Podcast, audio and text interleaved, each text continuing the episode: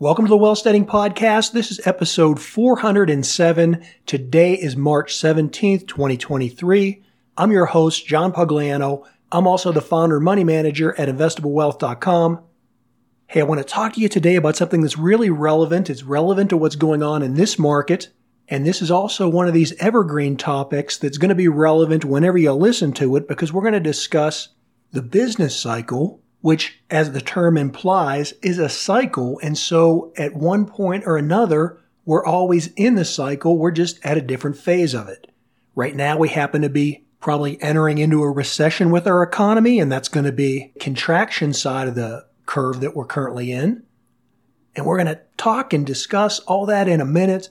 And this is totally relevant to what's going on in the headlines in terms of the bank failures, and the liquidity crisis and all the other fear and trepidation that you hear going on. But we're just not going to simply talk about bank failures because, hey, that's so passe. Now, before we get to talking about the business cycle, though, couple things. Number one, I've been late in getting this information out, but the first annual and perhaps the only April Fool's Day Personal Economic Unconference in Vegas is definitely on I finally got around to making my hotel reservations. I'll be staying at the Palazzo Tower at the Venetian. That's a good central location. It's right on the strip. So wherever you may be in Vegas, you can easily catch the monorail and come by and visit me. I'll be there all day Friday, all day Saturday. I'm leaving sometime on Sunday, so I'm not committing to any kind of meetings or anything on Sunday. And since this is an unconference about the hidden hand and spontaneity of the economy, well, nothing is planned. There's no keynote speakers. There's no PowerPoint presentations. There's no admission fees. There's not even a meeting room. I don't know if or who may show up. My birthday is the week before, so I am planning on celebrating my birthday. All my friends told me they would be coming, so I figure, you know, the three of us will probably go to dinner. Hopefully they'll buy because it's, you know, my birthday. And if you happen to be in town in Vegas, you're welcome to swing by and join us, especially if I'm not paying for dinner. And you don't have to visit us for dinner. Like I say, I'm going to be there all day Friday, all day Saturday. I'm putting myself out there. I'll be available for any kind of a Wealthsteading meetup that people might want to have. This is going to be a personal economic unconference, so that suggests small group meetings. Again, if anybody shows up. And then finally and fourthmost, I'll be there for personal business meetings. If you want to meet one on one privately, well, hey, you can come on up to my suite and we can discuss your personal situation. And that's whether you want to talk about your portfolio or my company's investment management services or you want to get my opinion about a business venture, uh, you know, I'm opening this up to any and all questions. And since it's April Fool's Day, I will even take questions from the five dumbest listener question category. So there it is. There are the details. If you plan on being there, let me know. I'm sure a member of the planning committee will get in touch with you. Okay, next item, and this is actually related to today's topic and that's the blog and notification alerts over at investablewealth.com. Today I put out there a chart and I'm going to be talking about that chart today. So if you're having a hard time visualizing what I'm talking about, go over to investablewealth.com. There's an alerts and blog tab. If you click that, the most recent one will come up. That's the one that I put out there today. You can always scroll through those and read anything that I've written about for the past decade. It's all there.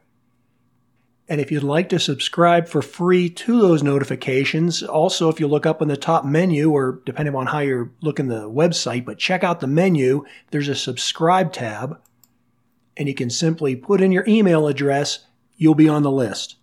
I don't spam you, I don't sell your information, I don't even personally care if you sign up. But it is there, it's a free service, you can unsubscribe at any time. If you think you're subscribed and you're not receiving the notifications, most likely they're going to your spam folder. So check there. Make sure you're whitelisting anything coming from investablewealth.com or wealthsteading.com. And if you've done all that and you're still not receiving notifications and you think you signed up, well, reach out to me and we'll do some forensic research on it and figure out why you're not receiving the emails. Okay, enough of all that. What's going on in the market? Well, you've heard me say that I'm not panicked and I'm not concerned with all the volatility and the bank failures and the multitude of crazy things that go on in the market on a day to day basis. And for the most part, the reason I am a little bit apathetic about the whole thing is that I'm about 90% in cash, meaning that my money is parked in a money market fund. It's earning a nice competitive interest rate and the money is 100% liquid. So if I decide to jump into the market, or for that matter, if I get a great deal on a new house or a car or whatever, I can easily have access to that money and make the purchase. Okay, the other thing I've been saying through all this panic is that the bank failures and the other things that are going on and this is whether you look at something like the failure of FTX or the failure of Silicon Valley Bank or what's going on with Credit Suisse or again, all these other big headline events you see in the media. None of these yet are black swan events. We may get to a point where we have a black swan event, but for right now, none of them are.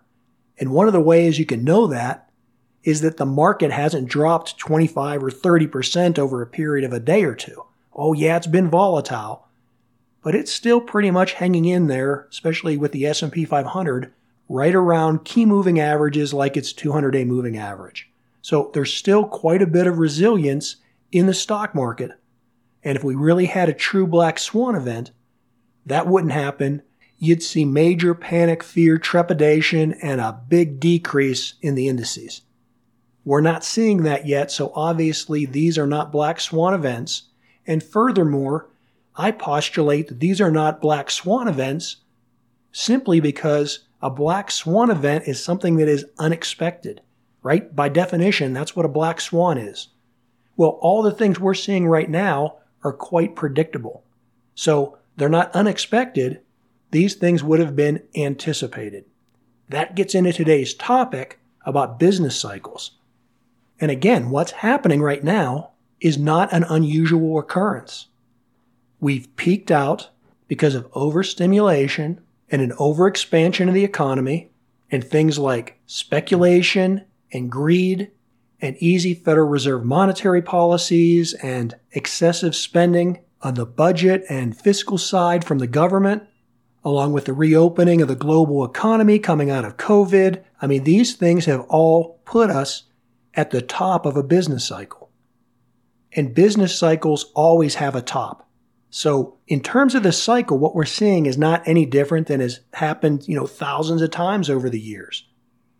What's different this time is that it did come from the post COVID or post pandemic era, but that's really about the only thing that's different. You know, the characters, their names change, but the motives and the opportunities, those remain constant over time. And so this is why I'm encouraging people not to be panicked, but to simply understand where you're at in the cycle and what's likely to happen as this plays out and what the future opportunities will be. Okay, so if you look at that chart that I posted over at investablewealth.com, you'll see a chart that shows a blue wave. It sort of looks like a sine wave. It's a little bit oblonged and asymmetrical, but generally it's sort of like a sine wave. And on the left hand side of that chart, it says old cycle peak. Because remember, this is cyclical. Things go up, they go down. They go up, they go down. So you have to have an old and a new. And right now, we're just coming out of an old cycle peak. And these cycles are composed of two parts. There's a contraction phase where things go down, and there's an expansion phase where things go up. So the contraction phase is on the left, the expansion phase is on the right. In the middle part of that chart, in the middle part of that sort of sine wave, I've got it marked as depression. And if you look at it, that's, that's the downward part, right? It goes down, it bottoms, and it comes back up. Well, that dip in economic terms is referred to as a depression. Now, we don't use that term in modern times because everybody associates an economic depression with what happened in the you know, late 1930s. But in pure economic terms and in definition of that dip that you see on a chart, that is a depression. Okay? Not a scary depression like there's going to be 30% unemployment. It's simply a depression. Like a hole in the ground is a depression. So the depression is made of two phases the contraction phase on the left and the expansion phase on the right. You combine those two together and you get that dip. Again, it looks sort of like a sine wave. So looking at the left hand side of that chart under the old cycle peak, it starts out with bullet points as we go down that contractionary phase. And at the very top of that old peak, I have listed there Fed tightens to fight inflation. Now, let me back up here a second too. These bullet points that I have here, especially the ones in green that are on the right hand side, they're in a general order of sectors that are going to recover as you go into the expansionary phase. And I don't have them on here, but the corollary to that is that these are also the ones that are declining on the left hand side, right? Because it's a cycle. But they're not exact. Now, they're not always going to be exactly the same. Maybe consumer discretionary performs better than real estate, or maybe real estate performs better than industrials. But generally, the way I have them listed there is a pretty normal order and they can move up and down a little bit.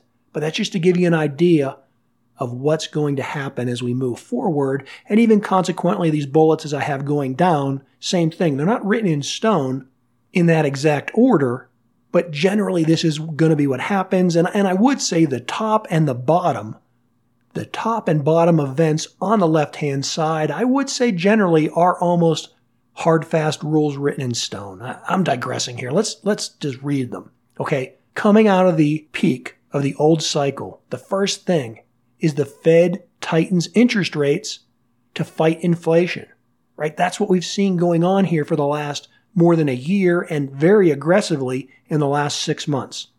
So, number one, when you're coming off the peak, the biggest reason that the economy and the stock market and everything else, the reason that you go into that contractionary phase and you head into a depression or a recession is first and foremost because the Federal Reserve wants one.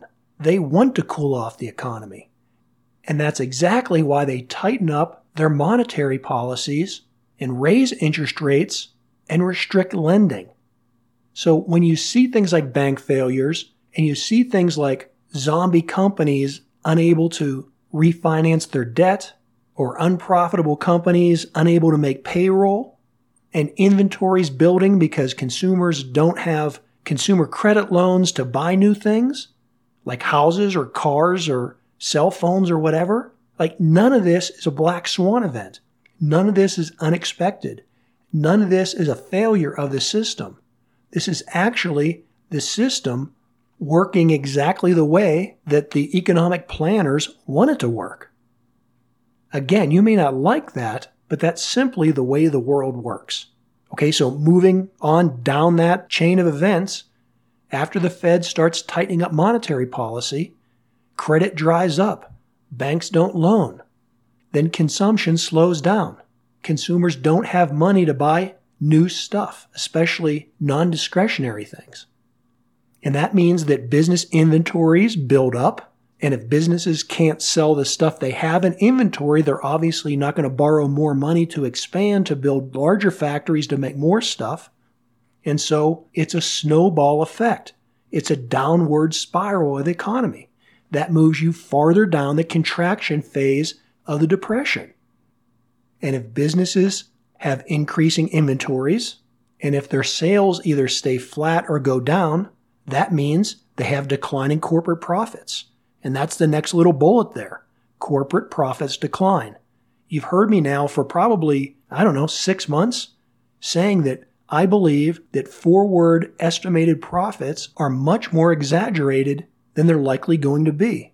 And we've seen this with first quarter. First quarter profits came in a good six or more percent lower than what the projections were at the end of 2022. So corporate profits are in decline. Again, this isn't a secret. This isn't unexpected. It's not a black swan event. It's exactly what happens. as you move through the contractionary phase of the business cycle. And as this spiral keeps moving downward, that last little bullet point I have there on the left is that the Fed starts to stimulate to fight the recession, right? Because they don't want us to go into a economic collapse. And so just like they started the chain of events going down by raising rates at the top of that peak, as we get down towards the bottom, one of the last things you can guarantee is the Federal Reserve will reverse policy and they'll start to stimulate the economy. That's what a lot of people have been excited about for the most part of this year. I mean, up until we had these bank failures, you had a huge amount of people thinking that the Fed were going to pause or pivot on their interest rate policy. And that's why you saw so many tech sectors and the meme stocks and, you know, a big resurgence and all the junk that had collapsed. You saw a big resurgence where people came in to buy the dip because they thought that the Fed was going to start stimulating. Well, I didn't jump on that bandwagon and start buying stocks over the last, you know, month or so. And one of the primary reasons for this, beside the fact that I don't think the Fed is ready to start stimulating yet or even pause, but again, we don't know. It's all policy decisions. They could come out next week and change their mind. So we don't know when they will start to stimulate or when they will pause. We know they will. But here's the point. Look at that chart. When the Fed starts to stimulate, that's not the bottom of the cycle. That's not the trough. That's not the lowest point. Now, we can't predict the future. We don't know if it'll be different this time, but if you look at any of the previous cycles in history, the bottom is never put in until after the Fed loosens up on monetary policy. If you're just listening to my words, you may not fully grasp what I'm saying. So go look at that chart. The ultimate lowest point of that depression, the very trough or the bottom of that cycle, where I have a big panic with exclamation points. That in the past has never occurred until after the Fed stimulates.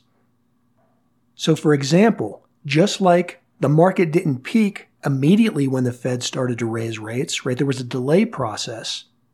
The same thing happens at the very bottom. The Fed comes in, they try and avert a crisis, they ease up on monetary policy, they lower interest rates, they try and encourage banks to start loaning again, but it's not enough. The momentum of the contractionary phase keeps moving, and so sometime in the future, after the Federal Reserve eases up, is when you'll actually get that final exhaustion of panic and the stock market will bottom. Now, will that happen two weeks later, six months later, 18 months later? We don't know because we can't predict the future. That's why there's always risk and uncertainty in investing.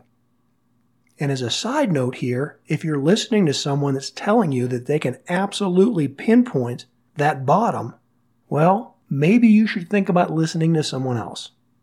Ah, but now on to the good news. Do you know what happens once you hit a bottom? Even though we don't know exactly where it's going to be and if there's one bottom or two bottoms or uh, inverse head and shoulders pattern or whatever it is, we don't know exactly how it's going to play out, but here's what we do know. Once there's a bottom, there's a bottom. And that means that you go into the right hand side, which is the expansion phase of that curve. And again, on my chart, listed in green, are different sectors of the economy.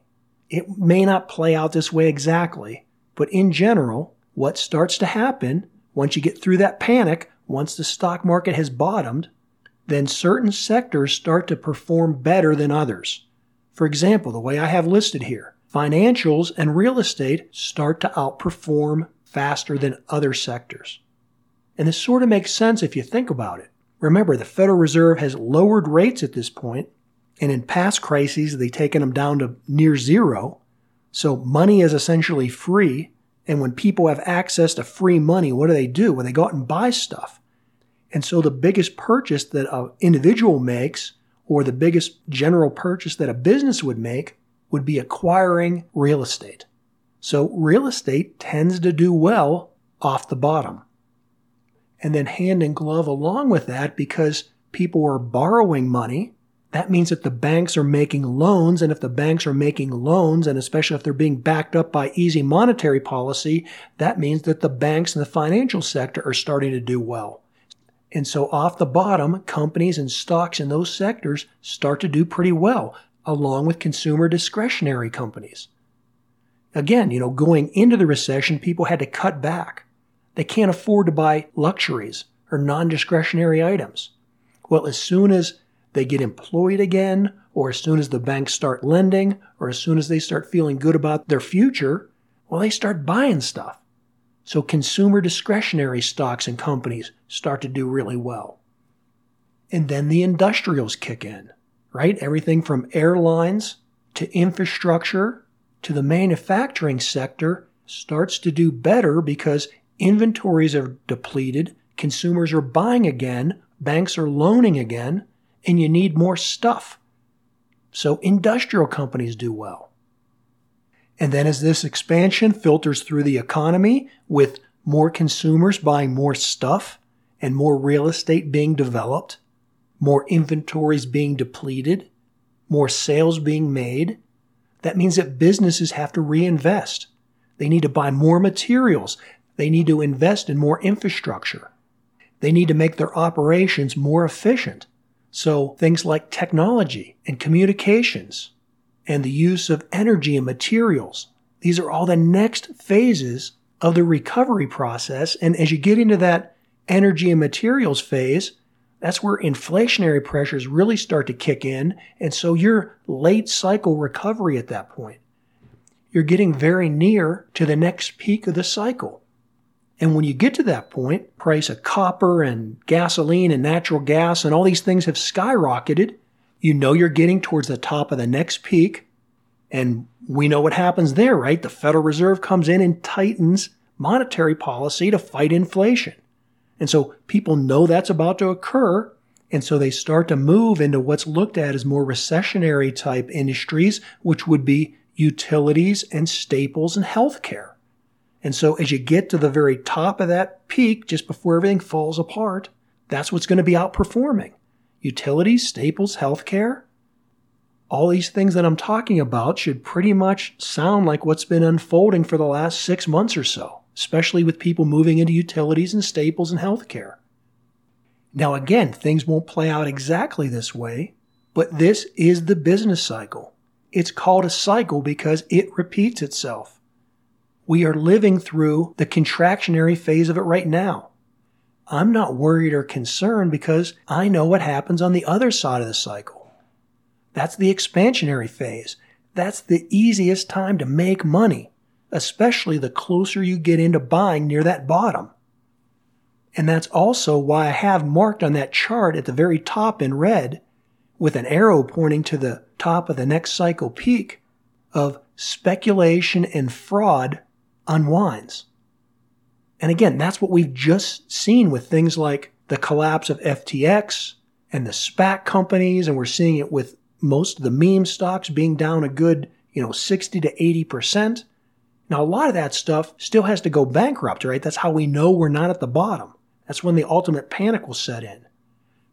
But the other way of identifying the top of the peak is that all that speculation, all that greed, all the fraudsters that came in and swindled people out of their money, that's when all that unwinds and collapses. Again, we're seeing that now. Those are not black swan events. Those shenanigans are just part of the cycle. Now, let me close on this final thought. And again, this is why I'm not panicked by the headlines. I know we're just going through phases in the cycle. And look at the way I've drawn that chart. It's specifically asymmetrical for a reason. It's not an actual sine wave. It's canted to one side. And that's the big takeaway. The new cycle peak is always, I want to reinforce this, it's always higher than the previous peak. It's always been that way in the past. It will always be that way in the future. How do I know when I can't predict the future? Because there's always a winner and the companies and the industries and the sectors and the investors and the small businesses, all those categories of groups and people that are creating the new cycle peak, They're the new winners. They're the new leadership. They're going to stand on the shoulders of everybody that came before them. They're going to look back in history with 2020 hindsight and they're going to know what technology worked and what didn't. They're going to know who the good employees are and who the good employees aren't. They're going to know which government policies worked and which ones didn't. What that business cycle chart shows you is that there's always progress and there will always be winners. And most times, the new winners are an entirely different category than the old winners. So, you know, 50, 60 years ago, the companies that were at the top of their cycle, oh, that was General Electric, General Motors, US Steel. These were big industrial conglomerates that were the powerhouse of their day. It used to be said what's good for General Motors is good for America. Well, that changed over the years. And in the past 10 or so years, it's been FANG, Facebook, Amazon, Netflix, Google. But those sectors and those industries are getting long in the tooth. And so, very likely, if history rhymes with itself, as we come off of this next bottom and into the new expansionary phase, there will be new leadership. And some of the old boys club from the old leadership may still be around, but for the most part, it'll be new technologies, new companies, new sectors. And what are they? Well, I can't predict the future. So, to find out, come on back for future episodes. Until then, as always, this is John Pugliano wishing you the very best returns.